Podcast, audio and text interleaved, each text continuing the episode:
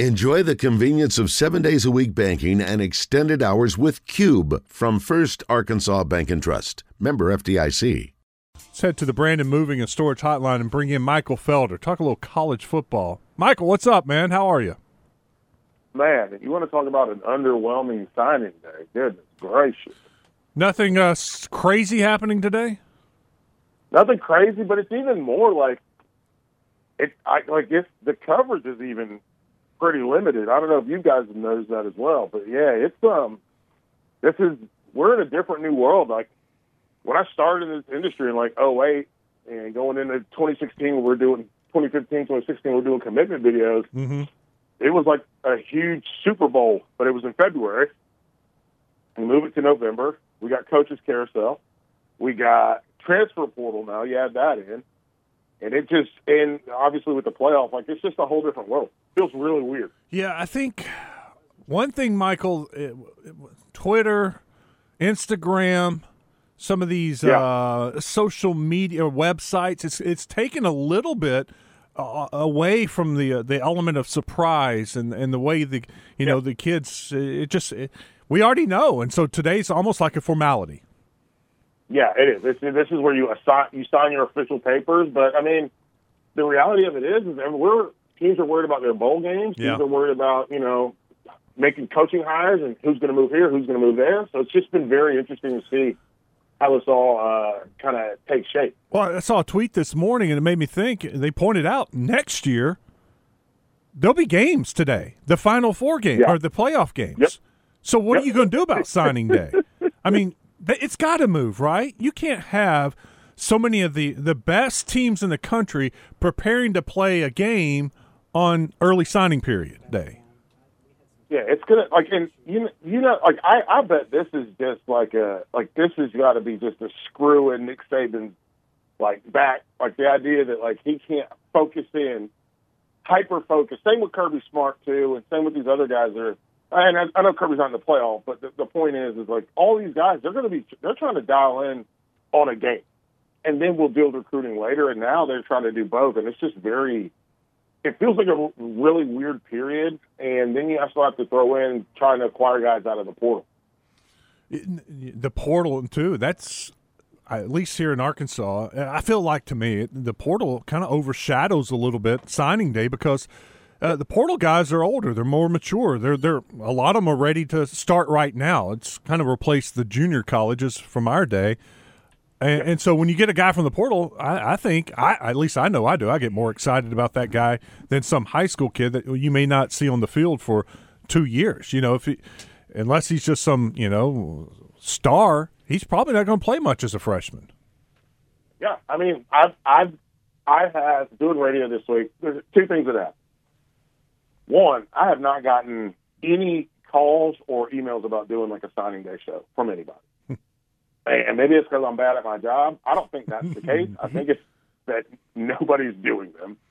And then two, I've talked more about Kyle McCord to Syracuse than I've talked about any kid that is signing today.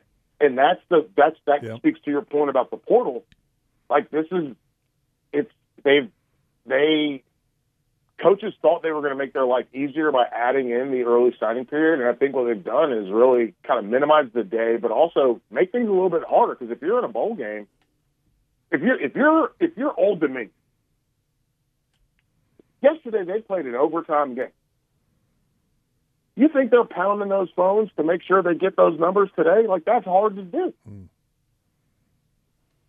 Well, just here on a local basis, I know Butch Jones in Arkansas State, they're playing in their first bowl game in 4 years. They're in Montgomery, Alabama today. He's doing a Zoom press conference on his signing day guys. And yet, while they've been doing these traveling yesterday to Montgomery as a team, he's trying to make all these calls to make sure there's no last-minute flips. Yeah, it's insane. It's crazy, what's happening right now. And they're trying to, corral it as a sport, but, there's nothing you can do about it. I mean, look, we're looking at – I mean, today there's no actual bowl games today, granted. But, man, they, as you mentioned, travel days and getting to site and doing all that stuff, that used to be like I only went to one bowl game, if I'll be quite honest. We were not very good. And we went to one bowl game, but that was the focus. And we got some early enrollees that came in and they practiced with us. But the focus was mostly just on the bowl game, which we did lose because we were lunatics and we went out every single night. But that's neither here nor there. The point is the focus was on the bowl game. And then they turned around. And guess what? Because here's the other part that we don't talk about. That last weekend of January used to be the biggest weekend of the year where – every recruit had to decide what was their last visit going to be. Where am I going to go? And as someone who's hosted recruits before, trying to host a guy in season is a nightmare. You've got workouts, you've got class, you've got all this stuff, and you still also have to play a game that weekend. So you're not spending time with them. They don't get to see your real life. They don't get to spend time with you. So what you end up with is guys that are coming for official. I've always thought this. I think official visits in season is a nightmare because the team does not care about you at all. Like they don't need. They maybe pregame, maybe they go out postgame with you, but they don't care about you at all. They're trying to play a game, and that's something I don't think a lot of folks realize when this when we move the signing day up, and it's something I don't think a lot of fans even think about. But in season, official visits are really hard. That's why basketball visits football. That's why basketball players visit football, because it lets the basketball players be around them the whole time. That's why football players visit basketball games, because it lets them be around you the whole time. So baseball players visit football and basketball games. Lets you be around them the whole time, and now you don't have that because you have a lot of in-season visits of guys trying to, like, glean what the culture is really like. Michael Felder on the Brandon Moving and Storage Hotline with us. I wanted to go back to the transfer portal and specifically Kyle McCord to Syracuse. I watched Kyle McCord this year, and I wasn't terribly impressed, but could have done better than Syracuse, right? I don't know. That's the, like, that, see, and I've talked about this. I talked about this yesterday with my man Roddy Jones and Eric McLean on ACC on Sirius. And the reality of it is I don't know. Could he do better than this? I don't know. I don't think so. I think this is about where he goes, and great for Fran to get him in there and get him in the building. And obviously, you can bill him as, you know, former Ohio State quarterback. And, you know, they went, what did they go? They went 11-1 or whatnot. And it just, to me, I look at it and I think this is about his level. If we're being quite honest, I think this is about his level because he's, I mean, what are we like? Let's look, okay, hang on. Let me ask you this. Let's be realistic. If we're looking at the players in the portal, who would you rather have, Kyle McCord or, and let's go down the list, Dante Moore, Cameron Ward, Malik Murphy, Will Howard, Riley Leonard, Brock Vandagriff, Dillon Gabriel? Yeah, probably none of those guys. I'd have every one of those guys before I took Kyle McCord. What about KJ Jefferson versus Kyle McCord? KJ Jefferson versus Kyle McCord. I still like KJ. Listen, I will say this. I say this unabashedly. I'm a KJ truther. I love him. I think he is amazing. I think he does need some more weapons, and I saw that Rockets is on the move, which that sucks. But, yeah, I would rather have if I was Syracuse and you showed me KJ and you showed me Kyle McCord, I would take KJ every time. Have you watched any of Taylen Green, the Boise State transfer now at Arkansas? Yes. Oh, I love him. He's so good. And listen, I don't want to sound like an idiot, but like the Taylen, Jalen, Jaden situation in college football has become a problem. It has become a problem. But no, I love Taylen Green. I think he's really good. I think he's super like what he's able to do. He's super talented, and he's got the ability to move. He also has Greg Armstrong. The issue for him and the thing that I've always seen is durability.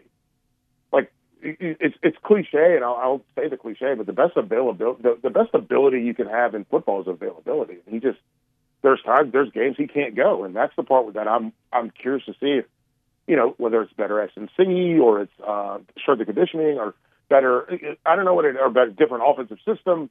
But I want him to be successful because I think he's a good player. I remember he came on the scene. He took that job away from Hank Bachmeyer. And Hank Bachmeier was Boise State's highest ever rated recruit, and he beat Florida State in week one as a freshman.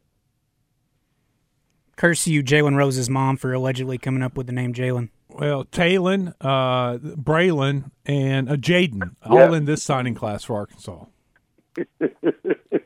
I'm telling you, man, like it gets hard, and you're like, and I'm trying to cover the whole nation, and you're like, is it Braden or Braylon or Braylon or Jaden or Jaden or Taylen or Taylen or Kalen? And then there's 1,000 different spellings of Jalen as well. Yeah, yeah. Oh, Lakeland Radio, we don't have to worry about that. J-A-L-Y-N-N, J-A-Y-L-E-N, J-A-I-L-E-N. Yes, there's. And now I'm writing more, so now I'm like, okay. Now I got to double check this. How to spell it? At what time do you? What time of the year do you usually transition into more NFL draft content? Or I mean, you probably do it year round. You have to keep an eye on guys, but doing it year round. But honestly, I'm probably going back to New York in a couple of weeks to do this playoff show or the national championship show, and then after that, it's all NFL draft. But the other thing, though, is you still have to do portal because that's when spring ball is getting kicked off and that's when schools are starting to re-enroll. And you got to be enrolled in school to play spring ball, so you got to check portal all the time. And then NFL draft stuff. But for right now, NFL draft has been largely about the quarterbacks, which this is going to be a wild year for quarterbacks because we're looking at Caleb Williams is still a lot of folks' odds-on favorite to be the number one overall pick. We have Drake Maye, who's here kind of in my backyard. At UNC where I went, you got Drake Maye. Then Michael Penix has kind of shot up boards. Jaden Daniels has shot up boards. So this is going to be a really interesting year to see what happens. And then the other part is, I'm like, is that guy still playing or no? Because Dillon Gabriel feels like he's been in college football for forever, but he still has another year to play. Well, and when you balance the free transfer with the COVID year and all this, it's like, it's wild sorting it out. And I'm like, oh, this guy, oh, he can go back to school? Okay, I got it. Nice. So this is going to be this year is another year of just like figuring out who's going to go, who's going to declare. I think the only things that we know for sure are that Marvin Harrison Jr. is going to be probably a top five pick, that Caleb and Drake Maye, actually, no. I think Caleb, and then we have to figure out where we fit with Drake Maye, Michael Penix Jr. and Jaden Daniels, because Jaden and Penix, to me, they had much better years, but they also, it seems like, on much better teams. Better teams, yep. So how do you sort that out? And maybe we see Drake Maye as more of a Justin Herbert-type player. So this is going to be a really interesting quarterback draft to start.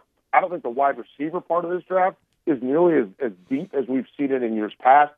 There's no, like, premier pass rusher. I guess you could put Dallas Turner there or Chop from Penn State in there, Verse? But they don't feel good.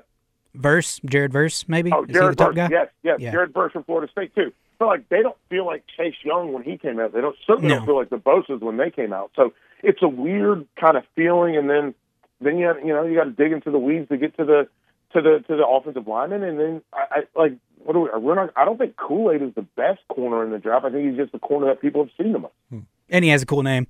Yeah. I've actually heard a lot of people have the take of Drake Maye over Caleb Williams recently. I guess you're not in that camp. No, it's not that. No. I can be in that camp. I think Caleb Williams is a project. And I've actually started, like, I'm glad you brought that up. No, I think that Caleb Williams is going to be the first overall pick. I don't think he's the best quarterback. And I think that becomes a bigger question. And that's what I've been asking is Lincoln Riley not that good at this? Because you look at his quarterbacks in the NFL, and I will say this right now, Jalen Hurts is an Alabama quarterback that ended up playing at Oklahoma, but there are no other quarterbacks that Lincoln Riley has ever coached that squat 700 pounds.